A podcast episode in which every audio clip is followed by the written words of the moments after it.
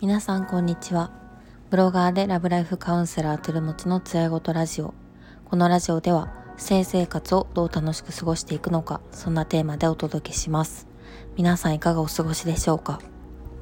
最初に宣伝です。2月17日木曜日21時からローションタッチアップ会を開催します。いよいよ開催が明日に迫っているんですがあのまあ、どんな感じの あのイベントになるかすごく楽しみです。あのみんなでいろいろあのルブリカント触りながら楽しめたらなと思いますので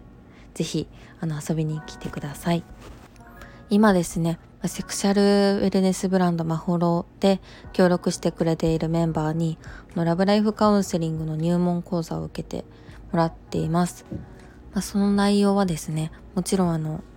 お話はできないんですけど、取り扱っているテーマとしてあの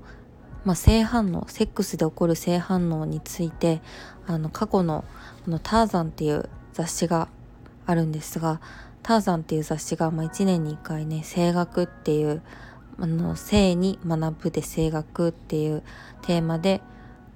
えっ、ー、とまあ雑誌出してるんですがあの性反応についてのこう図解がすごく分かりやすくてあこれ人に説明する時にすごく使えるなって思ったのと、まあ、性反応って言ってもなんか意外と皆さん理あの理解してないというか知らないことが多いんじゃないかなと思って今回取り上げてみます。まあ、その性反応っていうとやっぱりこう寝てる時にもレム睡眠とかノンレム睡眠っていうのがあるんですけど、まあ、セックスの時にも、まあ、生理的なこう反応っていうのがあってそれは男女ともに大きく4つに分けられます。まあ、性についてあの研究している人であれば必ず知っていると知っていると思うんですが、まあ、マスターズとジョンソンっていう2人があの、まあ、共同でいろいろ研究している中であの分かっていることがたくさんあるんですが、まあ、この辺りの性反応だったり、まあ、性器についての研究っていうのをこの2人が行っていました。マスターズとジョンソンの研究っていうところをベースにあのターザンでは男女の性反応を1興奮期2プラトー期3オーガズム期4回復期の4つに分類して紹介しています。まあ、これの分類自体はあの他の本でもあるんですけど、まあ、の図解っていう意味で分かりやすいのでもし気になる方がいればあの概要欄のあの URL からちょっと覗いてみてください。では男性の性反応から紹介していきます。まず1の興奮期です。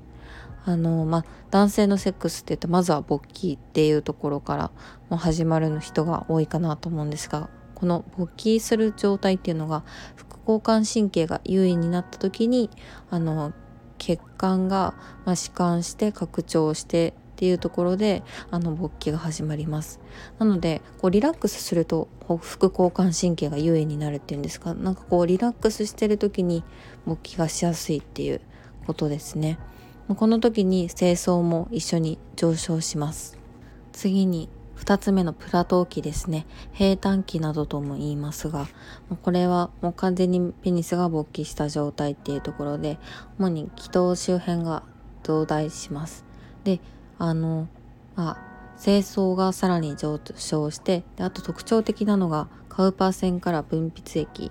あの粘液が分泌されるということですね。このカウパー線液って何なんだっていう話なんですがあの、一般的に我慢汁とも言われるものなんですけどこれはちゃんと役割があってですね、まあ、尿道内を中性化して精子が通りやすい環境を整える役,、ま、役割を果たしています。ちなみにこのカウパーなんですがあのまあいやこれにもあの精子が入っている場合があるのでなんかこう避妊する時コンドームをつける時にあのもう射精する瞬間だけコンドームをつけとけばいいやっていうのは間違った避妊法であのちゃんとこうプラトー期、まあ、このカウパー腺液が出てる時もちゃんとコンドームをつけた状態であの挿入しなければいけません。で次に3つ目がオーガズム期です。この時には尿道に精液が実際に送り込まれます。で精巣は、まあ、充血して上昇し、まあ、性能が収縮するっていう、まあ、ちょっと言葉にすると難しいんですが骨盤底筋も収縮っていうところで、まあ、体の中で明らかにあの分かりやすい反応が起こってますね。で尿道口から精液が射出されるという風になっています。この時、まあ、男性の皆さんはなんかよくご存知かもしれないんですが、まあ、この射精する時に精液と尿が混じらないように膀胱頸部っていうのが閉じます。そして最後に4つ目が回復期です。もう射精した後はもうペニスが急速に萎縮します。そして勃起がリセットされて通常時に戻り、まあ、清掃っていうのも下がってきます。この後にあの、まあ、一定のこう時間勃起しなせずにあのなんだかこうどっと疲れたこう虚無というか虚脱感に支配される不能期というのが訪れます。いわゆる賢者タイムというものですね、まあ、この時によくこう言われているのが、まあ、こう急に冷めたからパッてなんかあの寝て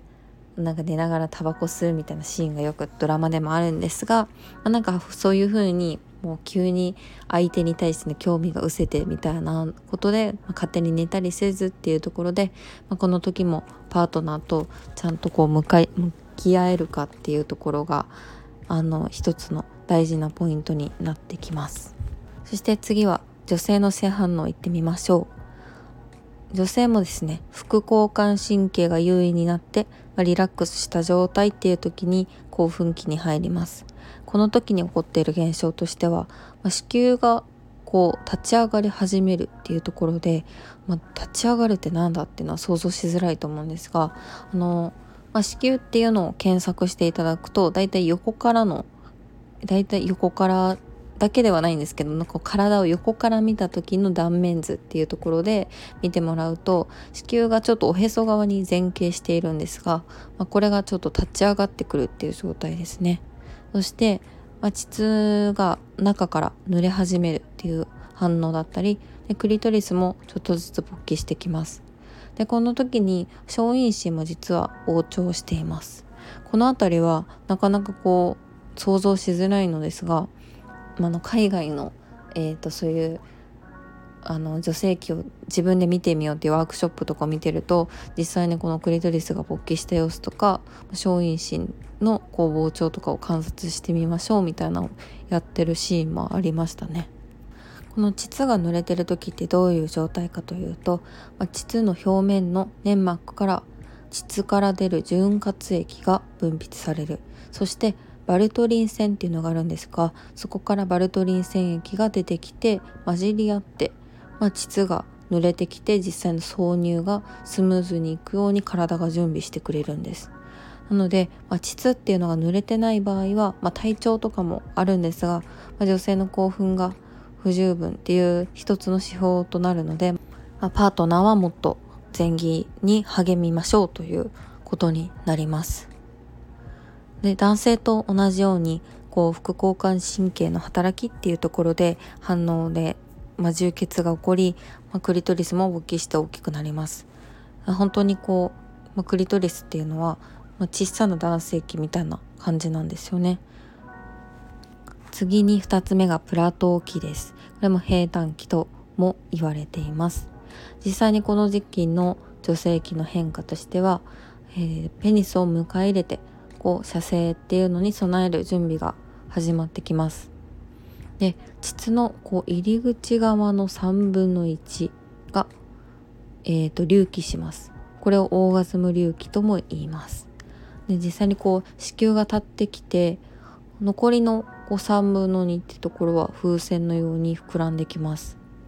この膨らみによって、まあ、精液入ってきた精液が溜められるようなスペースができます。でこの何ですかねえーと、と膣が入り口の3分の1が隆起するっていうオーガズム隆起っていうのが起きた時にしっかりとあのペニスをグリップするそして摩擦を高めて射精を促進するというようなあの仕組みになるんですね。このオーガズム隆起があるとあの、まあ、その前から挿入していた場合に急にちょっとこう奥が広がったような感じがあるのであの緩くなったように感じることもあります。この時あの外性器にも変化があります。ま大陰唇っていうところが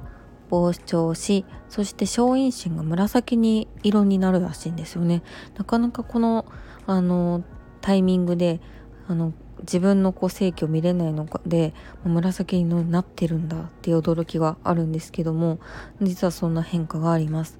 この時に血圧や脈拍そして呼吸数が増加します。次に3つ目がオーガズム期です。このオーガズムっていう、まあ、絶頂に達した時には骨盤底筋やオーガズム隆起そして子宮が全てがあのー、すごい速さで収縮します。この時にあの、相手があのタイミングよく射精してくれたら精液を子宮にたっぷりと吸い取るようなことができる仕組みになっているそうなんですね。なので、まあ、こうあの、まあ、ちゃんとした仕組みとしてのオーガズムがあるわけなんですが、まあ、ペニスの挿入がなくてもクリトリスや J スポットなどへの刺激によってオーガズにオーガズムに達することもできます。この時はあの、クリトリスっていうのは後退すると言われております。そして最後の4番目回復期ですね。この時になると1回立ち上がった子宮が下がってきて、まあ、膣も小さくなります。でオーガズム隆起も元に戻り小陰唇や、えー、骨盤の充血が解消するというように元の形に戻ります。この後にあの男性のこう反応と違うところが女性はこの性反応のサイクルがあのぐるぐる回るような循環型だと言われています。なので最初にこう親密感が増してくることで性的の平行状態っていうのになりそして性的刺激を受け性的興奮が起きそして精神的そして肉体的満足を得てそしてさらに親密感が増す。そしてまた性的平行状態に入るというふうに言われています。このような感じで、まあ、回り回り回ってのこう性的欲求なので割とまあ終わりがないというかあのそんなに、まあ、体力とかの問題もちろんあるんですけどなんかこういう風に回り回っていけば女性のセックスの満足度は上がるんですよね。なかなかこう、まあ、男性のこの性反応っていうところに対して女性はすごく複雑なのでなんか理解するにはなんかなかなかこうしっくりこないとこもあると思うんですがこんな感じで性反応はそれぞれ違うんだっていうことを理解していると相手のことがより理解しやすくなるかもしれません。ではここまで聞いていただきありがとうございました。また明日。